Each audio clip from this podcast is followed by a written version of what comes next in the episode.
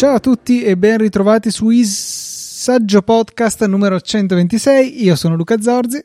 E io sono Maurizio. Abbiamo girato un po' i ruoli questa puntata, giusto per mettere un po' di pepe sul Saggio Podcast. Ci sta ogni tanto, anche perché è sempre più raro che ci troviamo io e te a registrare. Nell'ultima puntata c'è stata Fede, c'è stato Fede. È stata una bella alterniamo. puntata, mi è piaciuta, per quanto sia stata un po' anomala, ecco, rispetto ai canoni del Saggio Podcast. È stato molto molto interessante.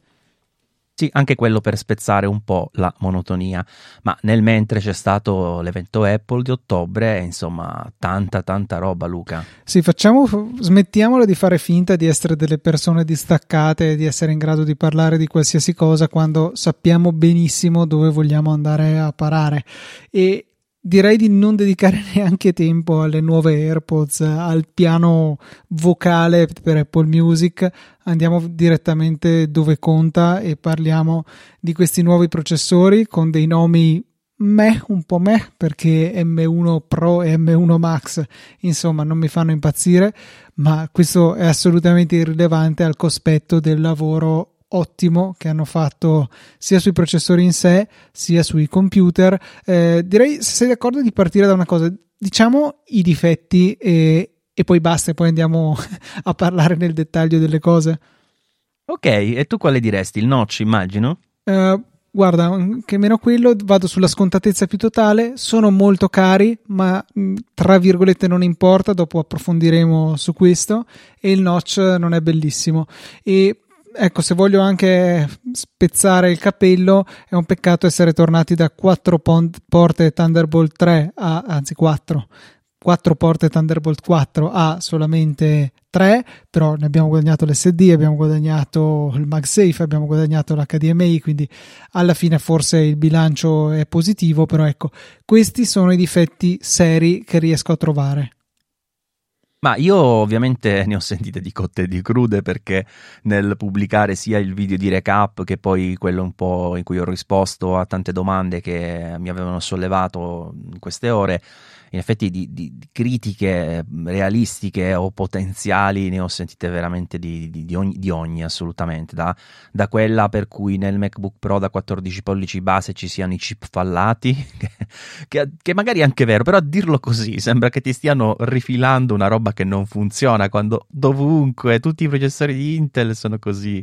La maggior parte sono processori che hanno in teoria più core, quelli che non vengono perfetti te li vendono come processori inferiori con meno core, ma cioè, la, purtroppo sta cosa è difficile farla passare, così come tante altre cose che, che ha fatto Apple. Alcune sono effettivamente discutibili, ecco, perlomeno quello sì, però io anche nella, nel breve recap in cui volevo essere assolutamente asettico nel portare riportare le novità presentate, in fin dei conti Eh, ho fatto notare che ero abbastanza entusiasta di, di queste macchine, insomma, perché poi una delle cose che più di tutti aspettavo io personalmente, perché mi sono un po' stancato dei portatili giganti, era che il quattordici pollici avesse anche sulla carta perlomeno eh, lo stesso potenziale del sedici in termini di configurazione. Dico sulla carta perché poi è sempre un computer più piccolo, con batteria inferiore, quindi non so se al lato pratico Apple andrà a contrarre un pochino il tetto di consumo massimo che può raggiungere quella C P U, eh, magari non so, eh, andando anche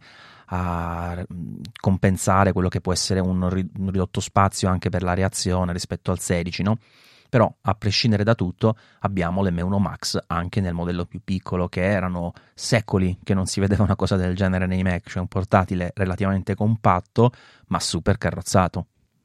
Questo è certamente una bellissima notizia, soprattutto per chi ha il portatile, perché si sposta di tanto in tanto, ma poi magari lo va a utilizzare collegato ad uno schermo esterno.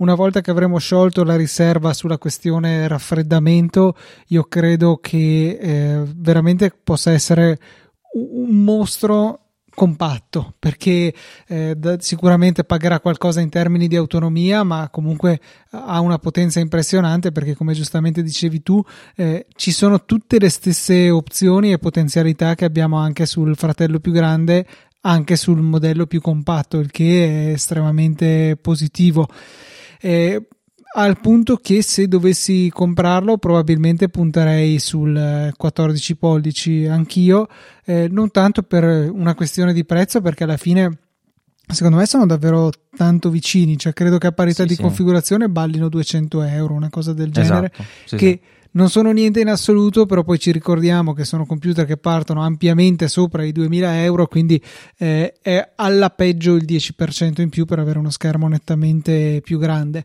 schermo che tra l'altro, vabbè, il notch l'abbiamo già detto, ok, eh, ce lo subiamo, eh, però la cosa veramente importante è che per la prima volta da quando è stato introdotto il MacBook Pro Retina nelle sue varie dimensioni va effettivamente ad aumentare il numero di pixel disponibili, il che è molto importante perché ci consente di avere più spazio sullo schermo nella vera modalità due per Retina, mentre invece dal duemilasedici a oggi tutti i computer sono arrivati con la modalità scalata come impostazione predefinita. Sì, e qui mi do una pacca sulla spalla virtuale perché quando sono uscite le risoluzioni è stata la prima analisi che, che ho tirato fuori, questa che sarebbero arrivate delle risoluzioni native due per, e in effetti poi c'è stata, c'è stata una conferma. Comunque sulle, sulle cose che hai detto, eh, allora facciamo una cosa Luca, ripartiamo da, dall'inizio. Ok, sono stati presentati due nuovi MacBook Pro quattordici e sedici pollici, cioè fin qui tutto bene. Tra l'altro gli schermi sono quattordici virgola due e sedici virgola due, quindi il quattordici in realtà è... credo sia visibilmente più grande poi in termini di superficie rispetto al tradizionale tredici virgola tre, insomma, perché un pollice sono due virgola cinquantaquattro centimetri di diagonale, quindi si noterà, ecco, secondo me. Eh, ma partendo dal, dal design, tu che ne pensi? Perché sono poco poco più spessi dei precedenti, anche sembra, se sembrano parecchio di più, perché adesso i piedini sono più piatti e il bordo del computer invece è più pieno, insomma. Sì, cosa vuoi che ne pensi? Ti dico, non, non è un design né eh, clamorosamente bello, cioè che quindi lo vedi e dici wow che novità, stupendo, bellissimo, mi piace un sacco, né qualcosa di clamorosamente brutto, è un'evoluzione sul tema. eh, la tastiera così con quell'isola nera dietro, boh, non sono convinto mi faccia impazzire, ma di certo non mi scatena sentimenti particolarmente negativi. Eh, tutto ciò per dire che appunto dal, dal lato del design non sono sconvolto né in positivo né in negativo. Eh, hanno fatto quello che c'era da fare per finalmente portarci un computer che sia davvero fatto per chi ama i computer, perché i precedenti non c'è nulla da fare, avendone anche posseduto uno per quattro anni abbondanti, eh, posso dire che eh, facevano troppi compromessi, non si sa bene a beneficio di che cosa, cioè se n'è anche andata la touch bar tra parentesi, cosa che eh, forse abbiamo non avevamo ancora menzionato. E E quindi sì, sentimenti dal... su questa sparizione? Perché so che tu non eri particolarmente scontento comunque. No, ero, anche lì ero abbastanza neutro, cioè ne apprezzavo alcune funzioni, ogni tanto venivano buone, la maggior parte del tempo non mi urtava, ecco. Eh, la cosa che mi dava più fastidio sul mio modello, che era il primo con la touch bar, era l'assenza del pulsante ESC fisico, cosa che poi sono andati a correggere, quindi eh, le altre cose non... Eh, francamente non mi urtavano. I tasti funzione li uso relativamente poco e quindi eh, averli sulla touch bar era un punto neutro, cioè, nel senso era leggermente negativo ma compensato dalla leggera utilità che di tanto in tanto portava, quindi complessivamente non, non mi disturbava, ecco, la presenza di questa strisciolina O L E D. Di certo non ha dimostrato di avere un'utilità tale che valesse la pena mantenerla. È un po' strano perché alla fine da quando l'hanno introdotta non hanno mai più fatto niente, l'hanno solo tirata avanti stancamente fino a che l'hanno definitivamente uccisa adesso, direi quasi esattamente cinque anni dopo la sua introduzione. Sicuramente non è stata mai accolta con grande entusiasmo, ho sentito anche persone che la usavano uh, in maniera produttiva, spesso utilizzando tool di terze parti perché la personalizzazione nativa era veramente poco o nulla, ma eh, lì l'errore è stato proprio che sia stata messa in sostituzione, perché se dall'inizio fosse stata inserita con uh, anche la, il mantenimento dei tasti freccia meccanici pur se più piccoli e quindi mettendo la touch bar su una riga sopra, alla fine mh, avresti avuto questa caratteristica distintiva che in alcuni casi è anche molto carina, tipo nello scrolling de- dei contenuti video, queste cose qui, e, e non avresti perso delle, de- della praticità, insomma, nell'utilizzo di tutti i giorni. Quindi lì probabilmente la scelta di fare O O è stata problematica e ci ha portato poi a perderla, e sono, si aggiunge all'elenco lungo, sempre più lungo, di cose che Apple tenta, un po' come il tre D Touch, no? Che alcuni compiangono ancora perché io, aveva, io. aveva il suo significato. Lo adoravo tantissimo il tre D Touch per il movimento del cursore e un po' meno per le scorciatoie sulle icone delle applicazioni. Quella è stata una perdita che non ho ancora del tutto eh, metabolizzato. Comunque ci sono i tasti a T capovolta, eh, i tasti freccia, che lo segnalo solo perché eh, pote, cioè, può sembrare una cosa banale visto che ormai Apple lo fa sempre così, ma non è vero, perché nelle ultime tastiere con il touch I D, quelle esterne, eh, ci sono i tasti freccia di quelli barbari con le laterali alla stessa altezza di quelle eh, tradizionali. Ci credi che i tasti freccia così disposti sono il motivo per cui non ho comprato, anche se avrei voluto, le tastiere nuove, sia forse anche prima delle, dell'introduzione del tasto col Touch I D? Ci avevo pensato e avevo lasciato perdere per le frecce principalmente. Adesso mi è dispiaciuto ancora di più lasciare perdere, ma no, no, toglierete le mie frecce a T invertita dalle mie mani fredde quando sarò morto, cioè non, non comprerò una tastiera, ecco, qualcuno registrerà. No, ma poi il senso, pezzo. Cioè perché? Se l'hanno messe pure sul MacBook Air nuovo queste a T capovolta, perché sulla tastiera senso. esterna le hanno fatte così? Cioè, ma veramente cose, cose turche.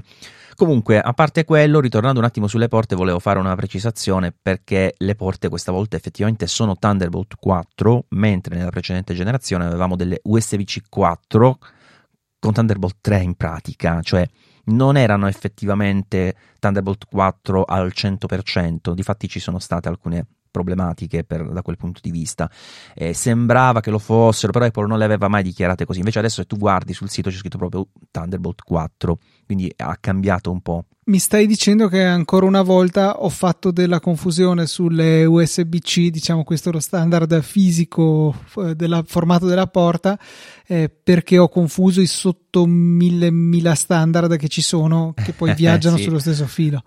Purtroppo, purtroppo è così, fanno veramente un caos, e sono d'accordo con te che si dispiaccia la perdita di una porta Thunderbolt per la sua flessibilità, però è anche vero che alla fine queste porte si usano per farci qualcosa, e nel momento che c'hai il MagSafe a parte, hai a parte l'uscita H D M I, hai a parte il lettore S D, in sostanza diciamo che te la risolvi abbastanza facilmente, cioè tra le due soluzioni, quattro porte Thunderbolt o questa, per me non c'è confronto, questa vince a mani basse come tipo di impostazione. Interessante poi che abbiano scelto di eh, fornire sempre di base il caricatore U S B C, ma si mantiene la ricarica tramite le porte vecchie, diciamo, si sale a centoquaranta watt, quindi wow, notevole su sedici pollici, e e però eh, il MagSafe è un'opzione, e in realtà trattasi di cavo, perché è da un lato un U S B C da attaccare nello stesso trasformatore e dall'altra è MagSafe che si collega appunto al computer. È una cosa bella in effetti secondo me, no? Perché ti dà più robustezza potenziale e longevità all'alimentatore, che spesso con il MagSafe quando si rompeva dovevi cambiare per intero, ti dà la flessibilità di usarlo anche con il cavo U S B C se per caso ti sei dimenticato qualcosa, insomma puoi gestirla più facilmente. Sarebbe stato doveroso da parte loro includerlo nella confezione, però sì, sarebbe stata un'occasione persa per eh, spillarti altri cinquanta euro, e vabbè, pazienza. La vera occasione persa, però, no, secondo me... No, c'è nella confezione il cavo, il cavo MagSafe. Sì, sì. Ah, ok, oh, mi rimangio tutto. Eh, l'occasione persa... Non c'è il cavo U S B C U S B C, c'è il cavo di due ah. metri da U S B C a MagSafe. Ok, vabbè, allora oh, non avevo veramente preso fischi per fiaschi, ma rimane il mio cruccio, che avrebbero potuto, spero, sarebbe stato carino. Indovino. Aspetta, non lo vai, vai, devo vedere, che perché lo indovino, è automatico. Che non hanno messo la Ethernet sull'alimentatore. Eh, dai, quella era una mossa che, che cioè, ovazione avrebbero avuto da parte mia, ok? Avrei forse considerato di comprarli anche se non mi servivano. No, forse non arrivavo a tanto, però eh, veramente eh, è una delle cose che mi è piaciuta di più dell'iMac, e è stato iMac un peccato non... battuta tristissima, un peccato non, eh, non riproporlo anche su questi MacBook Pro, perché alla fine secondo c'è... me è colpa del MagSafe comunque, eh? Perché mm, probabilmente non avrebbe funzionato col MagSafe che ha solo quei contatti lì, e quindi non l'hanno messo forse per questo motivo, non so, comunque sì, di solito il cavo pochi. di ricarica è un cavo U S B due, quindi eh, sicuramente uno standard completamente diverso rispetto a quello che dovrebbe essere necessario per gestire una, una potenziale porta Ethernet sulla, sull'alimentatore. Però sì, sono d'accordo con te, è una, una possibilità mancata, se vogliamo, ecco. Sì, sì, sarebbe stato veramente un, un, un colpo da maestro, secondo me, però pazienza. Ma Maurizio, cosa ne dici? Veniamo a parlare di queste bestie di potenza che si ritrovano sotto la scocca, perché eh, io ho veramente... Io voglio dire prima un paio di cose Vai. sullo schermo, sugli schermi, perché è vero il discorso del notch, però ci sono un paio di precisazioni da fare. Una cosa che all'inizio non avevo notato, infatti gli schermi tradizionalmente su questi Mac sono stati da sedici decimi come formato, qui lo schermo è sedici decimi più settantaquattro pixel in altezza.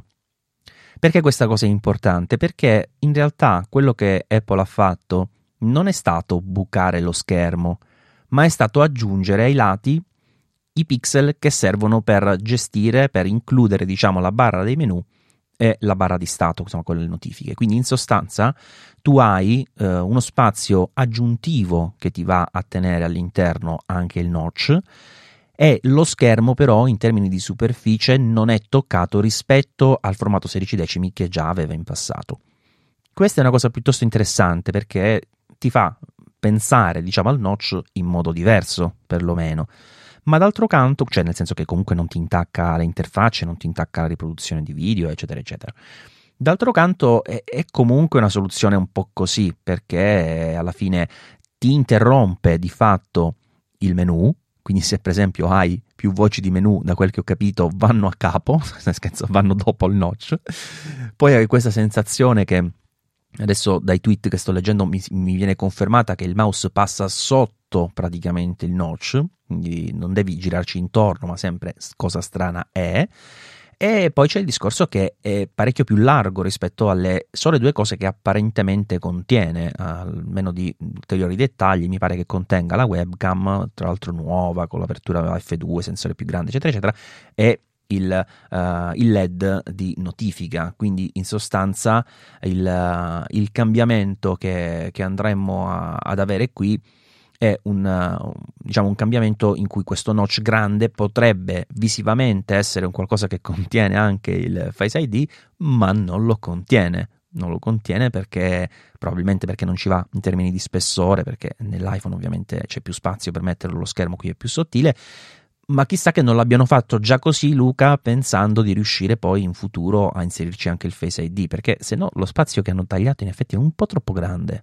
Io penso proprio che questa sia la vera spiegazione, perché alla fine eh, hanno già messo una miriade di novità. Cioè, parliamoci chiaro, saremmo stati quasi...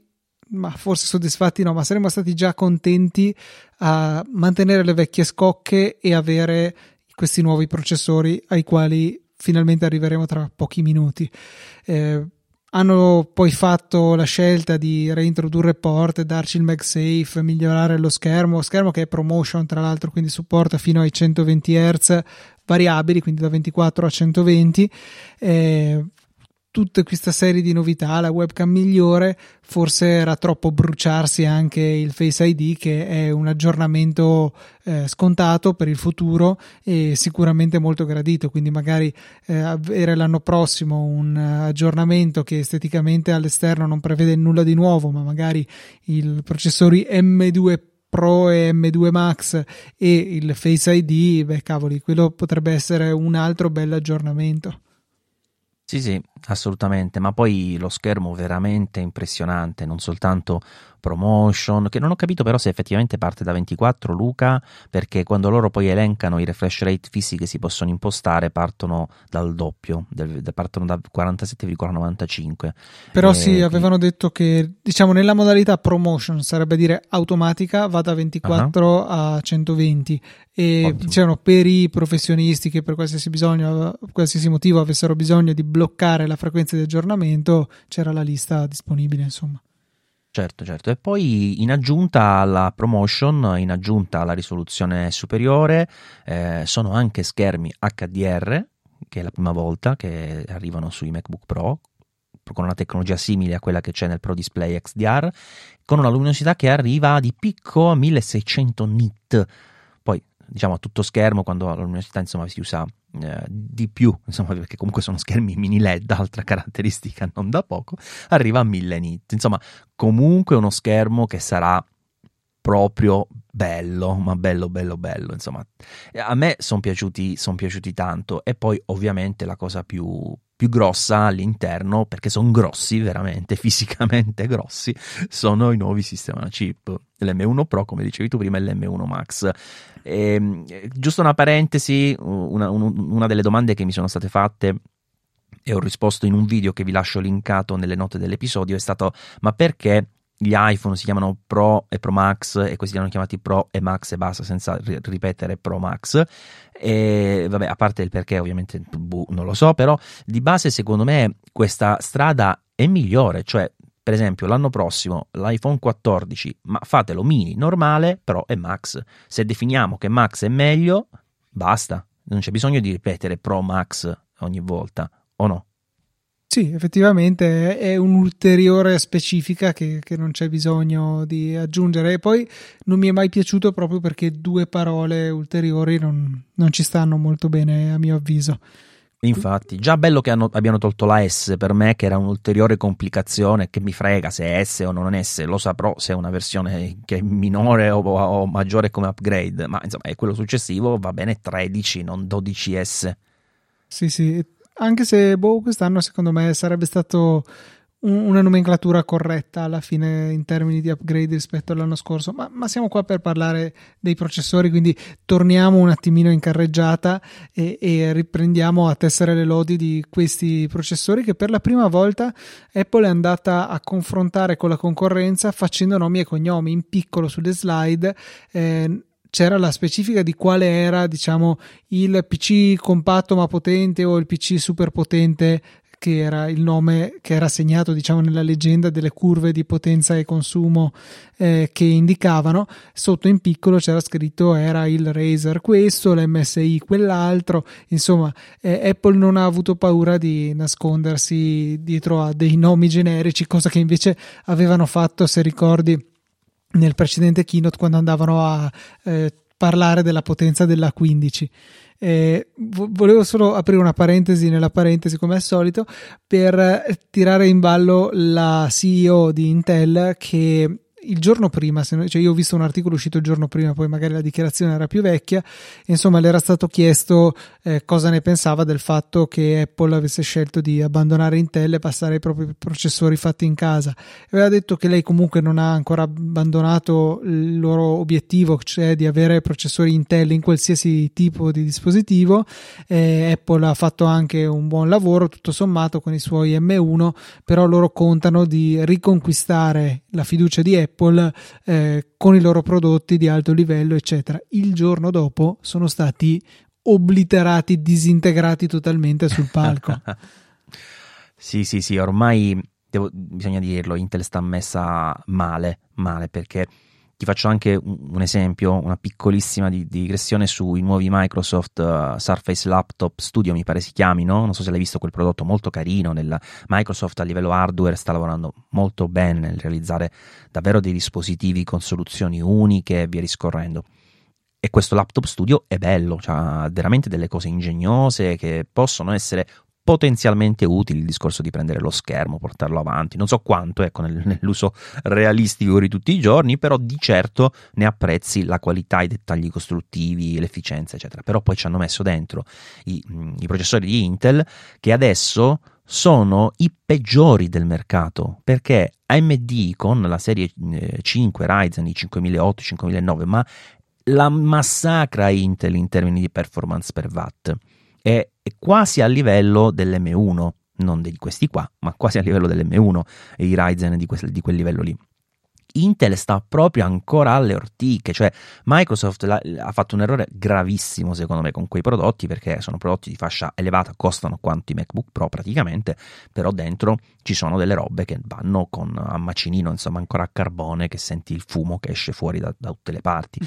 Qui proprio un salto di qualità netto, ho apprezzato anch'io quello che hai detto tu dei riferimenti che hanno fatto, e mi è piaciuto in particolare che eh, in questi riferimenti ci siano dei computer che siano delle bestie, cioè tipo di, di Razer hanno preso, Razer è uno dei migliori, il, il Razer Blade quindici mi pare, che se non era una trenta ottanta, quindi anche una scheda potentissima di Nvidia, eh, però che su quella macchina non è messa al massimo, perché vedi che si possono configurare con diversi carichi, no? In termini di, di wattaggio, di alimentazione, essendo quello ma- un computer sottile, non è maxata proprio, alle, da, che è brutto questo termine maxata, però ogni tanto lo dico, è stata, non è stata portata all'estremo in termini di capacità, e ce n'è un altro però, quello di M S I, che invece eh, è tipo quattro centimetri probabilmente di spessore, con le prese d'aria da tutte le parti, sembra un carro armato, e lì le performance sono al massimo. E nel grafico che ha mostrato Apple, l'M uno Max si posiziona a metà tra i due, quindi comunque superiore al Razer Blade quindici, ma con un consumo di una cinquantina di watt, cioè cento watt in meno. Cioè è una cosa che non è, cioè non è, non è un salto del tipo oh cavolo eh, migliora un po', no, cioè proprio stiamo parlando di quella roba che è diventata vecchia di colpo, come l'anno scorso sono diventati vecchie tutte le, le C P U, adesso sono diventate vecchie tutte le schede grafiche, punto. Per ora siamo nel settore mobile, per carità, ci sono ovviamente le schede desktop che consumano un, un, un fottio, insomma, e, e riescono a salire ancora di più sulle prestazioni, ma se per, confrontiamo mele con mele, per rimanere in tema, qui Apple ha davvero messo uno spartiacque pesante non solo sulla testa di Intel, ma anche sulla testa di A M D e di Nvidia, ma pesante, veramente pesante.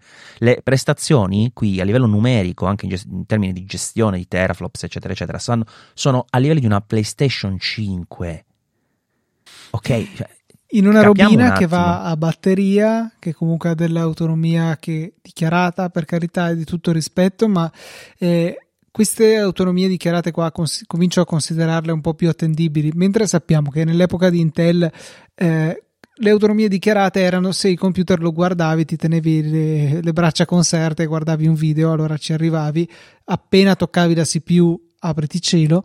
Con questi no, cioè chi ha il MacBook Air continua a sentir dire eh, io mi dimentico di caricarlo, cioè vado via tranquillissimo un weekend sapendo che il caricabatterie posso tranquillamente lasciarlo a casa.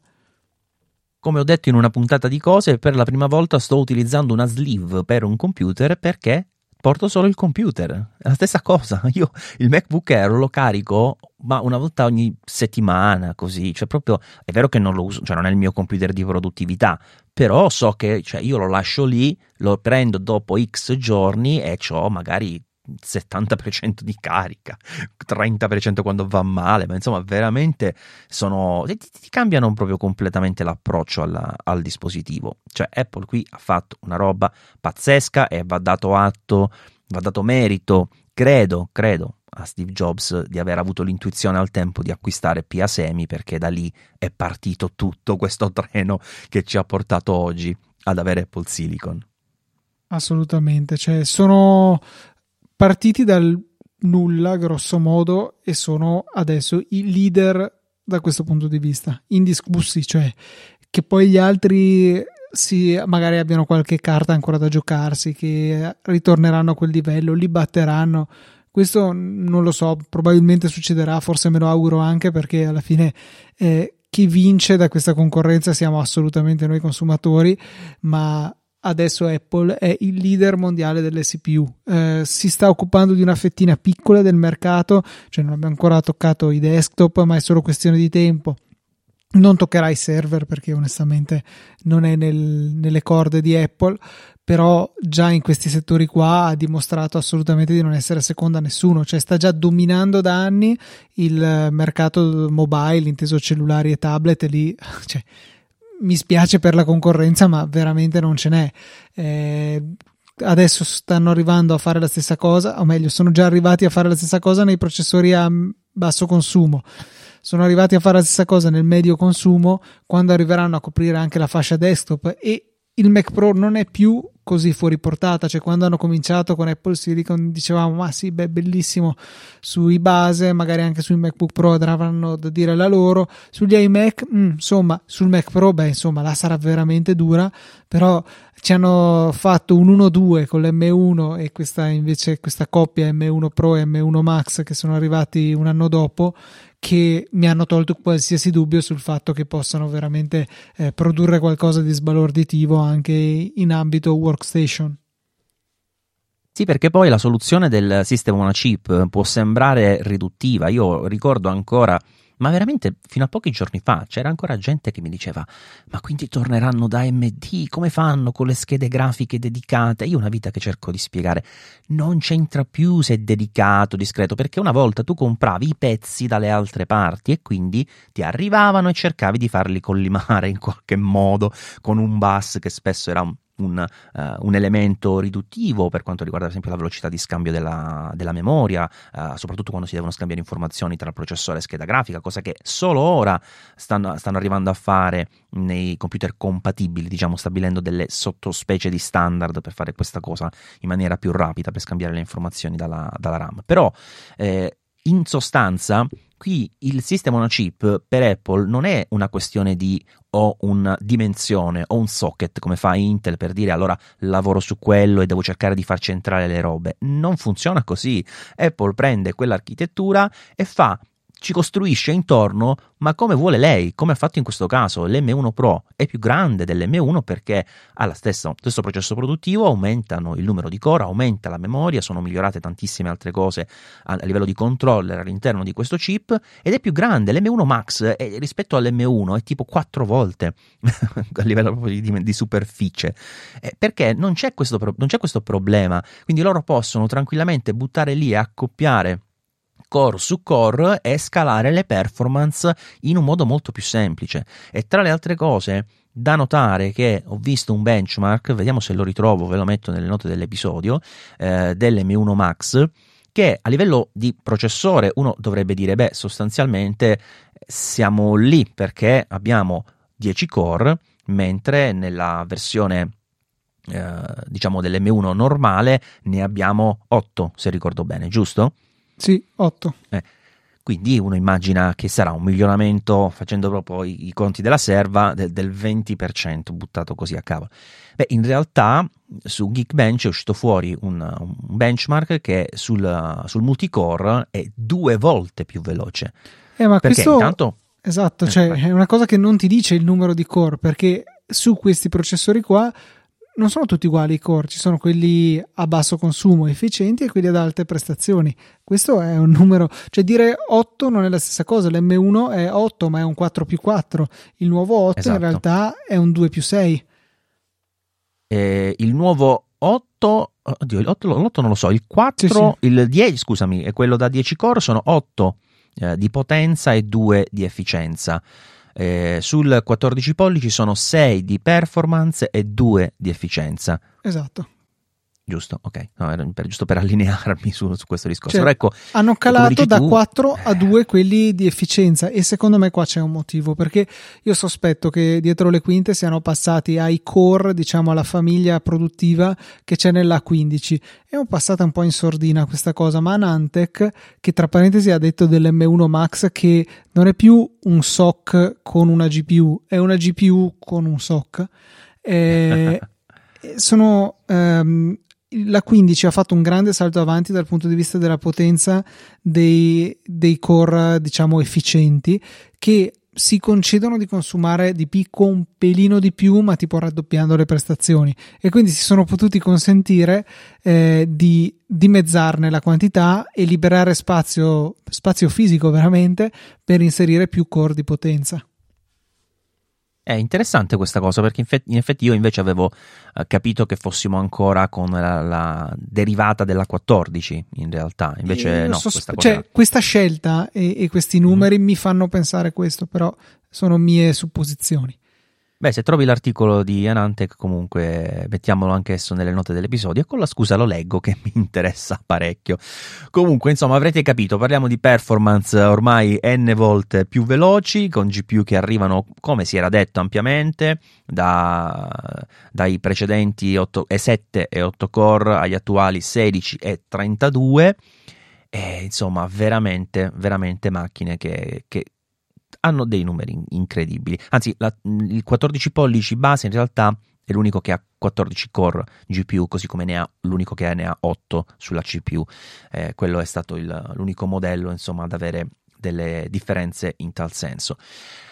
Luca, come dicevi all'inizio, sono computer costosi, ma io sto cercando di veicolare questa informazione che è abbastanza scontata, ma che veramente non, non è facile da far capire, perché molte persone han, probabilmente arrivano dalla vecchia concezione per cui effettivamente per tanti anni i MacBook Pro, soprattutto nella versione piccola diciamo, ma anche nella versione grande, perché se ti ricordi ci sono stati dei periodi in cui i MacBook Pro da quindici virgola quattro pollici erano anche venduti senza la grafica dedicata, avevano solo quella di Intel integrata, che era tra l'altro una ciofeca senza fine, no? E per lungo periodo ci si è fatti questa idea che se volevi una macchina che funzionasse un minimo decentemente portatile in casa Apple, e questo ti parlo dal duemiladodici sostanzialmente in poi, comunque era meglio il Pro. Ma adesso le cose sono differenti, perché il MacBook Air fa assolutamente tutto quello che serve al novanta per cento delle persone, se non di più, e i Pro sono finalmente delle macchine che in proporzione non sono semplicemente migliorate per dire ok, quello è scontato, ma proprio in proporzione rispetto a ciò che facevano prima, adesso hanno cambiato radicalmente il loro approccio. Sono davvero delle macchine pro in termini di prestazioni, che possono soddisfare dei carichi di lavoro molto diversi da quello che potessero fare in passato, e quindi è vero che costano alto, cioè costano cari, scusami, più o meno le stesse cifre in fin dei conti, ma devi capire che oggi non ti serve il MacBook Pro se non stai facendo determinate cose, e questo non è facile da far capire, perché giustamente tutti quanti dicono ma perché io ho l'iPhone Pro, figurati se mi compro il MacBook Air. Cioè, non è facile da far capire sta cosa. Assolutamente no, cioè io stesso penso di essere un esempio lampante. Io ho avuto tre computer Apple nella mia, diciamo, breve esistenza, dal duemiladieci ad oggi. Ho comprato un MacBook Pro nel duemiladieci base, nel senso che era il quindici pollici, così nella sua versione più economica, al quale poi avevo sostituito l'hard disk per un S S D e avevo incrementato la RAM. Poi ho comprato il MacBook Pro del duemilasedici, sempre quindici pollici, tutto pompato al massimo, meno l'S S D che era, mi ero limitato a un solo tera, costo indicibile.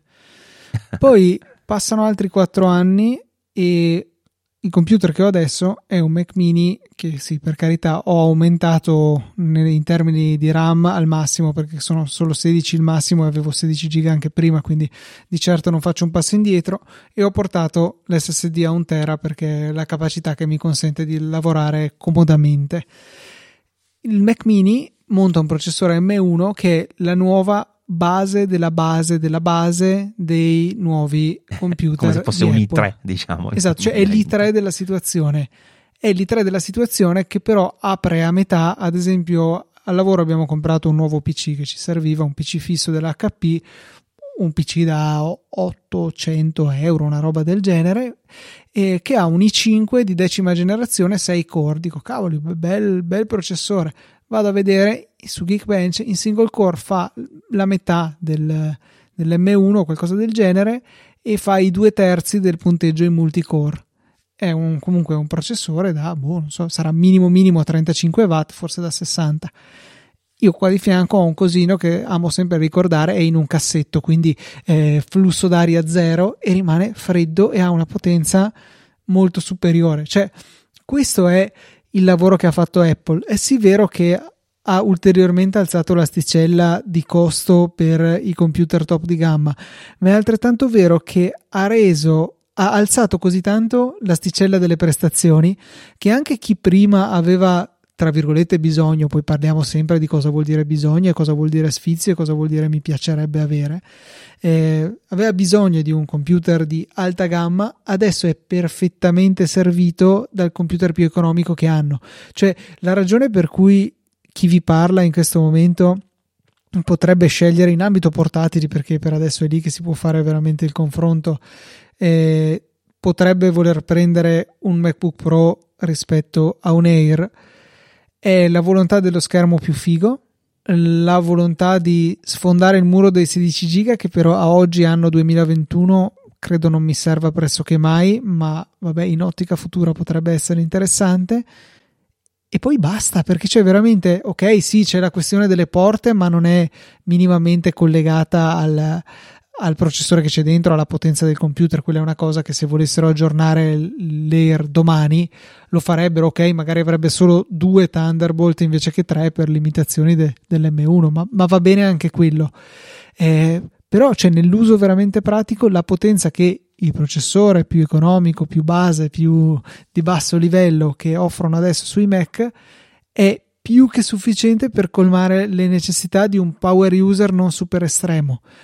Chiunque altro, cioè il novanta per cento degli utenti che sono, diciamo, al di sotto di me in termini di prestazioni richieste al computer, non solo sono ben serviti da questi emme uno, ma hanno tanto di quel margine per la crescita successiva che realisticamente possono tenere questo computer sei anni senza mai domandarsi forse mi servirebbe qualcosa di più veloce. Cioè è questo il cambio di paradigma assurdo che è successo, e non so se riusciamo veramente a sottolineare quanto significativo sia questa cosa. No, è difficile, è difficile anche perché veramente, se tu oggi compri un MacBook Air e tra due anni lo butti, cioè nel senso lo regali a un familiare, per dire, eh, il MacBook Air, ricordo che oggi si sta trovando facilmente intorno ai novecento euro, eh?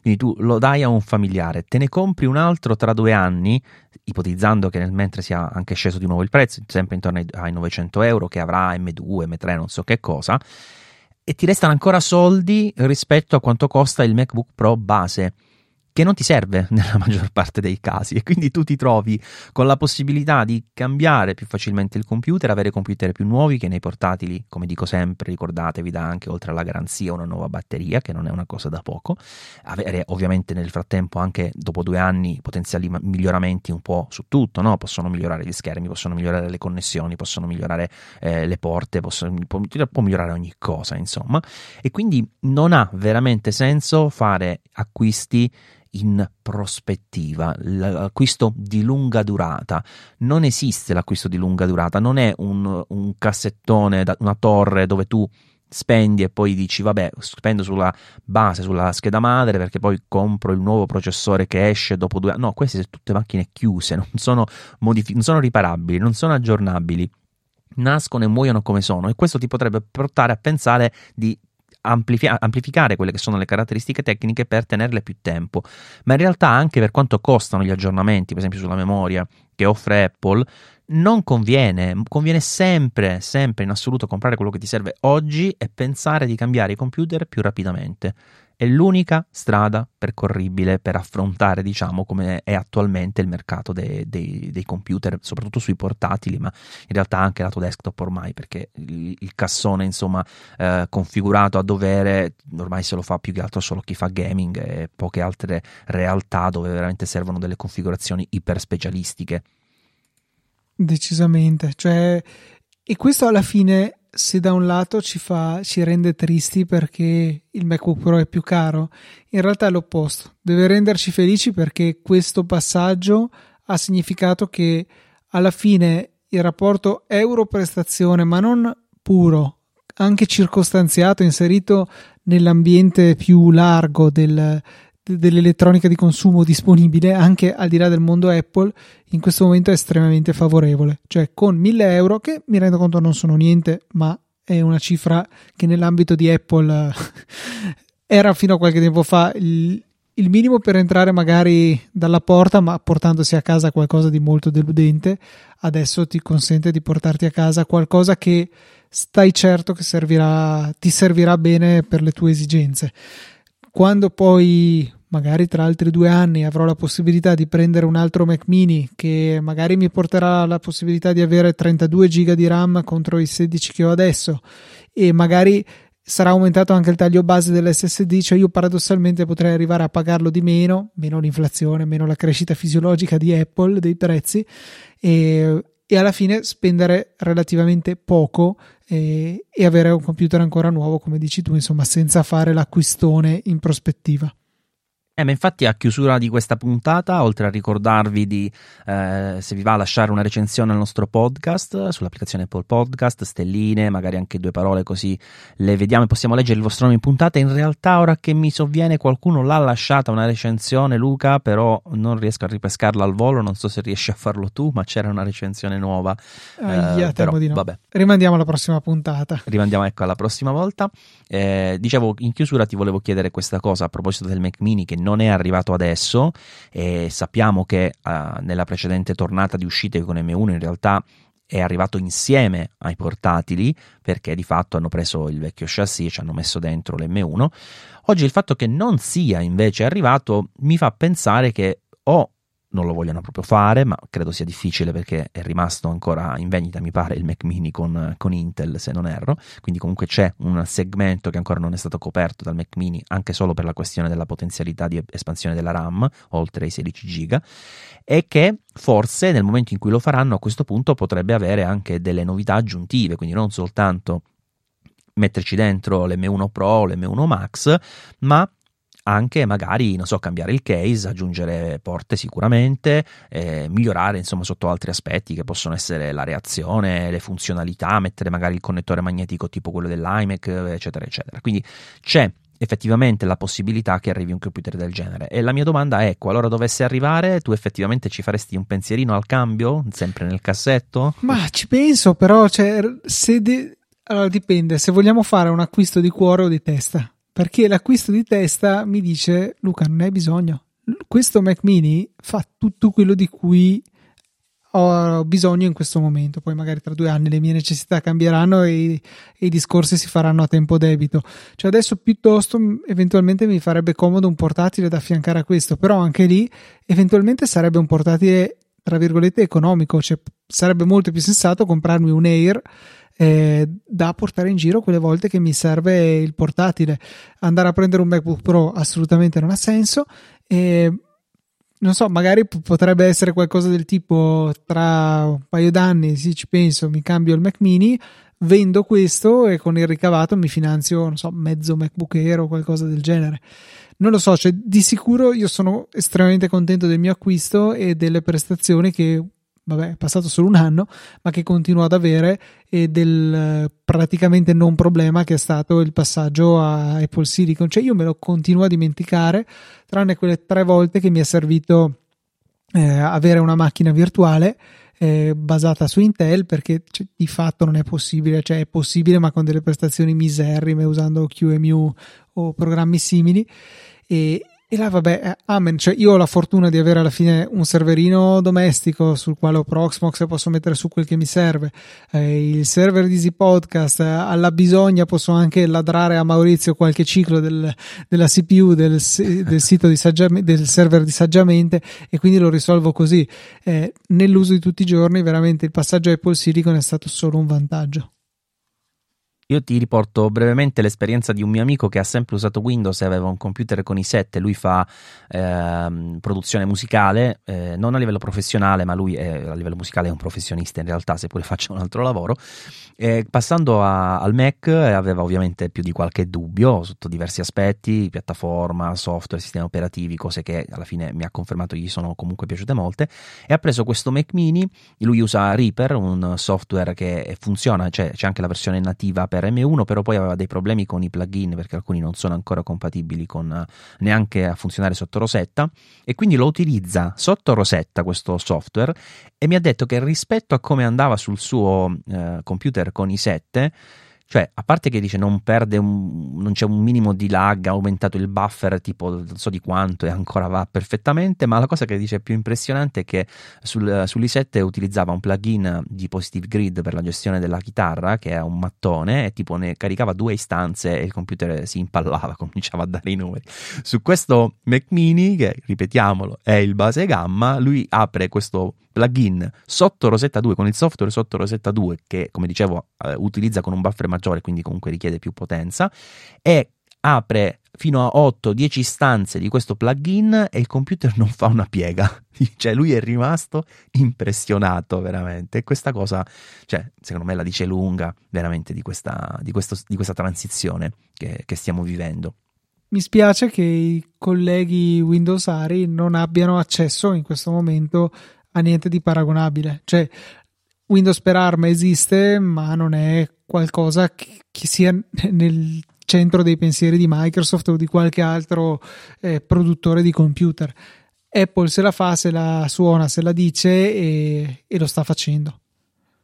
Lo sai come mi sento? Esattamente come nel periodo di più S S D meno gigahertz, quando eh, andavo parlando degli S S D e le persone che non l'avevano ancora provato, non ti dico quante me ne dicevano, non servono a niente, che quella della velocità non, non ti dà più potenza al computer, cioè proprio senza capire cosa faceva effettivamente un S S D, perché oggi chi non ha provato ancora queste macchine noto che ha delle difficoltà a capire di cosa stiamo parlando, della portata dell'innovazione, che effettivamente non è facile da descrivere, perché molto spesso, per quello che siamo abituati a, a immaginare come upgrade in ambito informatico, eh, non, non esistono questi salti, cioè li vedi una volta ogni vent'anni dei salti così imponenti, e questa cosa veramente ti fa sentire dall'altra sponda a dire: oh, venite da questa parte, venite a vedere cosa sta succedendo, perché non ve ne state assolutamente rendendo conto, continuate a usare quei cassoni senza avere la possibilità neanche di usare le